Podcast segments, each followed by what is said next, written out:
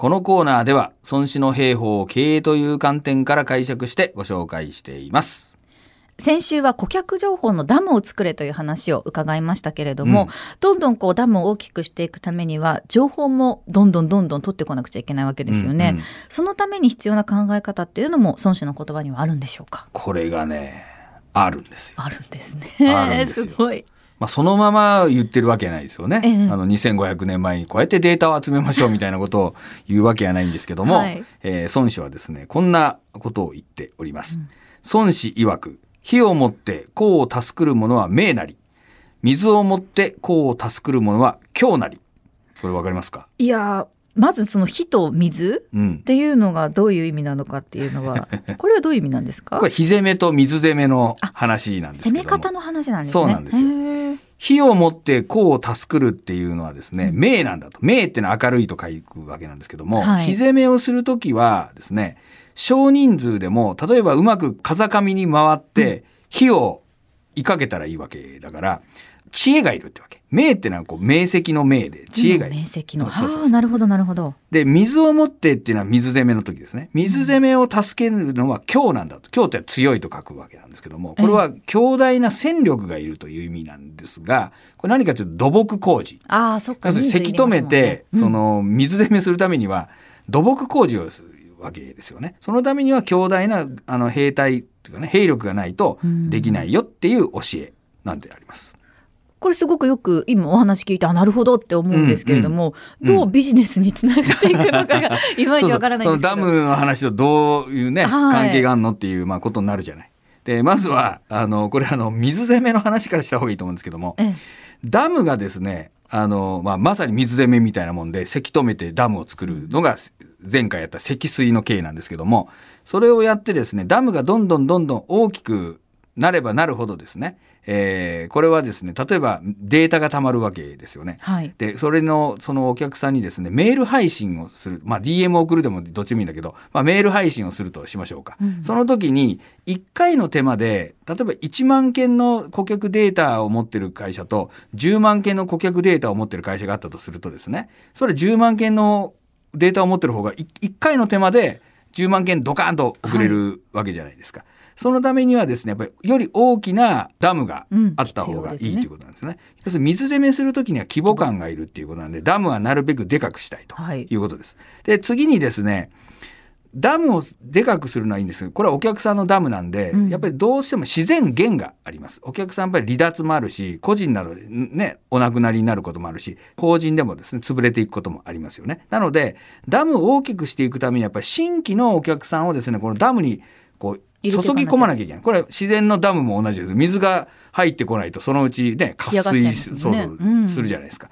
なので、えー新規のお客さんをどうダムに入れるかっていうことを考えなきゃいけないと、うん。これが火攻めに相当すると。ほう。火攻めで大事なことは何だか何だったかというと知恵ですね、こう命であります。要するに頭を使ってやる。あの新規開拓っていうのは規模が大きければうまくいくっていうもんじゃなくてやっぱ知恵次第ということですね。なので、ここはですね、新規開拓を工夫して、やっぱり新規っていうのはなかなか難しいんで、こうやったらうまくいくっていう方法はなかなかないんで、やっぱりいろんなね、もちろん新規開拓をするためには、まあ、飛び込み訪問に始まってですね、うん。えー飛び込み電話。でも今コロナだからできないからコンタクトレスでどうしようかっつったら、コンタクトレスでいきなりあのリモートの商談はできないから、じゃあ SNS で情報を発信しようとか、YouTube とか動画を使ってみようとかね、まあもちろんラジオを使ってもいいんですけども、うん。ラジオとかテレビとかそういうものでコマーシャル打ってみようとか、いうことをいろんな知恵を使ってって、でただ、あのやればいいわけじゃなくてやっぱりそこに工夫がいるよね、はい。あのコマーシャル一つ打つのにもですねつまらんコマーシャルを打ったんじゃはあみたいなことになるし。打つ時間帯とかもね。うんね。でおもやっぱ面白いみんなが聞くようなのも考える。まあそれ全部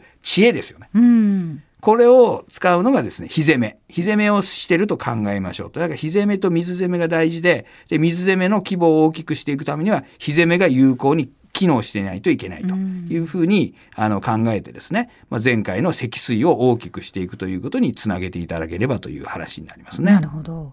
今お話にあったようにその火攻めの方ですよね。うん新規開拓ってやっぱなかなか難しいことでもねあると思うんですけれども、それでもやっぱり難しくてもどんどんどんどんやっていかなくちゃいけないことだっていうのはねそうそう干上がっていってしまうっていうのも。